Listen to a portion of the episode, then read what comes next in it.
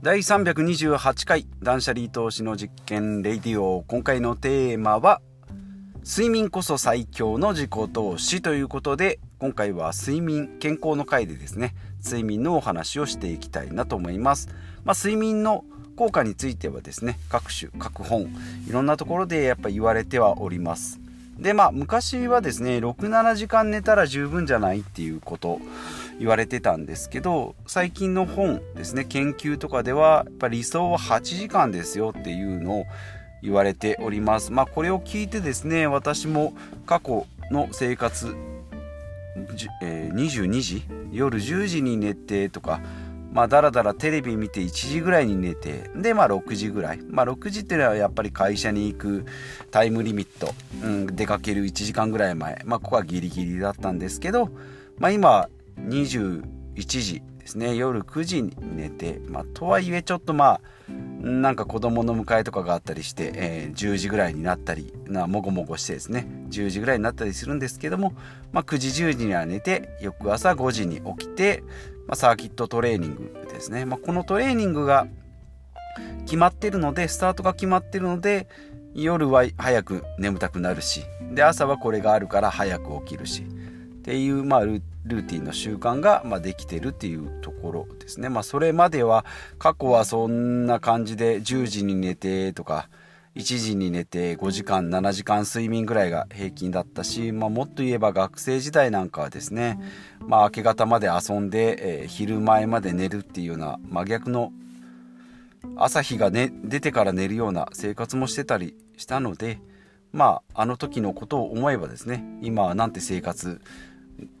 の質が上がったんだろうなというのはしみじみ感じております。で、まあ、効果っていうのはですね、いろんなところで言われてるんですけど、まあ、やっぱり自分の中では毎日快適に過ごせるっていう、まあ、プラスのことよりマイナスが起きてない体が痛くないとかなんかこう精神的にこう病むことストレスを抱えることがまあ睡眠だけじゃないにしてもなんか全てがいいように回ってるなっていうのは思いますだからまあ爆発的にねなんかこう絶好調ですよっていうよりは不具合がないっていうまあ年齢のこともあるんかもしれないですけど、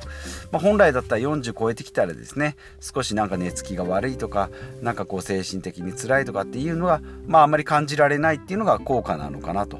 いうところでまあ健康の部分で言えばですね週と睡眠とか食事もそうなんですけどねなんかこう例えば今日一日塩分の油分の多いジャンクフードを食べたからといって急に病気になるわけではないのと同じようにですね1日2日、まあ、寝不足だったり、まあ、貫徹したりして睡眠が足りてなくてもすぐ体がまあ影響があるっていうことは少ないと思うんですけど、まあ、これがこうちりつもでですね蓄積されていくと体がこう蝕まれていって、まあ、病気になる。でそこからは寝たりいいものを1日2日食べたからといって、まあ、治らないっていうまあ、生活習慣病の、まあ、根源っていうか分かりにくさもここにあるのかなというふうに、えー、思います。なのでまあ当たり前ですけど、まあ、睡眠は大事ですよということで、まあ、効果ですね。先ほども言いました私のこうじんわり効果もありますが、まあ、文字で起こしてみると疲労回復とかですね。まあ、代謝活動ですね。体の新陳代謝が、促されます。であとは自律神経が整うということで、まあ、ストレスが、軽減できる。ストレスが解消できる。で肌質の改善とか記憶の定着っていうことで、まあ、脳みそはですね寝てる間も、まあ、記憶のこう整理をしてるっていうことでバーってこう勉強したりしたのが頭の中でこう精査されたりでこう記憶の部屋に持ってったりっていう整理がされてるっていうことですね。まあ、人間の、えー、1日の決断大事な決断も70個ぐらいしかできませんよと。で選択の種類で言えば選ぶことの選択ですね。で言えば7000回とか8000回とか言われてるんですけども大事な選択っていうのは70個しかできなくなるのでまあこうビジネスオーナーとかですね、まあ、偉人と言われる人たちはそういうのをワーキングメモリーを使わないために服を選ばなかったりもう同じ服に固定したりっていう。であとはルーティンをしっかり守っていくことによって頭のワーキングメモリーをま温存しておく。でここ一番のこう選択っていうのをビシッとやっていくというところで、まあ、私も70個ぐらい大きな決断の思考は取ってあるんですけども、まあ、大した決断はできてないなと毎日思いながらですね。まあでも1日70個このメモリーは残さ残し使い切らずに、えー、終わらせるようにいければいいなというふうに、えー、思っております。ちょっと話それましたが、えー、睡眠の効果はこれだけありますよと。でまあ体心体がともに良くなると。で悪影響ですね。睡眠不足の場合は、まあ、もちろん疲れやすいしストレスを感じるし、まあ、イライラする集中力が続かない。注意が散漫になる太りやすいドカ食いする抑うつ状態。まあ一つもいいことないですし、まあ、目に見えないというかイライラするとかですね注意が散漫になる集中力が続かないってなるんですけどだからこういうのって睡眠取らなかったかなからだ睡眠を取らなかったからっていう風に直結意外としなかったりするのでなんか今日はイライラするなあいつにこんなことを言われたからっていう風に、まあ、起きた事象に対して原因があるんだと思うんですけどもともと辿っていくと睡眠不足だったりするので、まあ、この辺ですねやっぱり睡眠っていうのは大事なんだなと、え、つくづく、え、思います。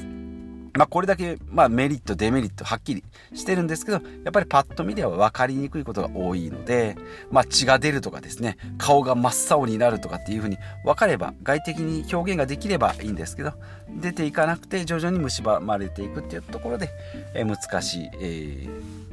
より大事にするべきところかなというふうに思います。で、まあ、以前も言いました、えーと、睡眠の質っていうことで動物診断っていうのがありまして、まあ、クマさんタイプとかライオンタイプとかオオカミタイプイルカタイプ、まあ、クマは朝日とともに起きて夕日とともに、えー、沈んでいくと日太陽とともに寝ていく。でライオンは超朝方で、えー、夕方にもピークが来ると。昼寝しますよという、まあ、この2つのタイプでだいたいクマさんとライオンで7割。で狼は夜型ですよと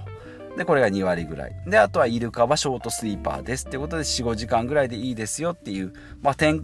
才肌ですね。ちょっと憧れますけどね。私の場合は、まあ、クマかライオンかなと。まあ、朝起きてるのでで、あまり昼寝もしないので、やっぱりクマタイプかなというふうに思うんですけど、まあ、大体の人はクマさんとライオンのタイプになるんじゃないかなというふうに思います。で、まあ、睡眠の質ですね。まあ、時間と、あとは精神状態と環境ということで、やっぱり時間ですね。あの、何時間寝たかですね。まあ、質というか、まあ、途中で起きたりしない方がいいんですけどね。まあ、やっぱり7、8時間ぐらいを目安に寝ると。で、あと精神状態ということで、まあ、寝る前ですね。まあ、スマホとかのブルーライトはあんまり良くないよとか、興奮するようなこととか、まあ、お酒とかもあんまりね、睡眠の質が、まあ、それでストレス解消になったりもするんですけどねアルコールを摂取することで、まあ、睡眠の質といえばあまりこう良くないということで寝る前にですねお風呂で体をしっかり温めるとか、まあ、ヨガとか瞑想で頭をクリアにするとか、まあ、私もたまにやっておりますが日記ですね産業日記って言って産業ですね123行、まあ、ポジティブなことを書いていくことで精神状態がこう安定したまま睡眠に入っていくと。であとは環境ですね、まあ、暑い時寒い時ありますがあとは枕とか布団とか、まあ、私はですねどんな枕でもどんな布団でもいいので特にいいものではなくても普通のせんべい布団みたいなので寝ております。まあ寝れ寝れるんで、えー、いいんですけどね、まあ、暑くても多少暑くても寝れたり、え、します、まあ、人によってやっぱり違うかなというふうに思いますます。まあテレビとかですね。やっぱり DVD、Netflix なんか Amazon プライムなんか見ると寝る時間っていうのはどんどんどんどん後ろ倒しにやっぱなっていきますんで、まあ、9時に寝るっていうのであればアラームとかですね、まあ、最大10時とかっていうふうに決める。で朝起きる時間はもう決めて、えー、朝起きたら何かするっていうのを決めておけば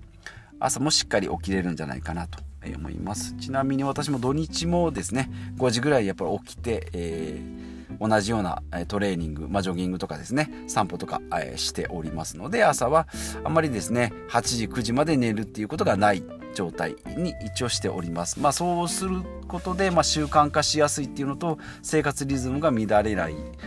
のかなというふうに、思います。まあ土日はですね昼までゆっくり寝たいよっていう人もいらっしゃるかと思うんですけども、まあ、土日もですね同じように起きていくとその間5時から8時までに何しようかなというふうに余白ができてくるまあ、その代わり土日だろうが、えー、やっぱ9時に眠たくなりますので、まあ、それはまメリットデメリット、まあ、双方あるかと思いますで、ま、ご自分のま良い習慣で、えー、言っていただければなとえ思います。でまとめになりますが、まあ、投資の中でですねまあ、株式投資であれば5から7%とか不動産投資であればま15とか20とか、えいうふうに言われておりますが一番利回りがいいのがやっぱり自己投資っていうことで、まあ、睡眠とか、ま、運動なんかも食事もそうですけどもね。でまあ、多くの健康本ビジネス本でビジネス本でもですねやっぱり睡眠はもう最高ですよと、まあ、徹夜なんていうのはもう自殺行為っていうふうに言われておりますのでまあもちろん枕とか布団とか、まあ、付加価値があるものもいいのかもしれないですし Apple Watch なんかでですね、えー、睡眠の質を今測ったりもできますし、えー、ブルーライトをカットする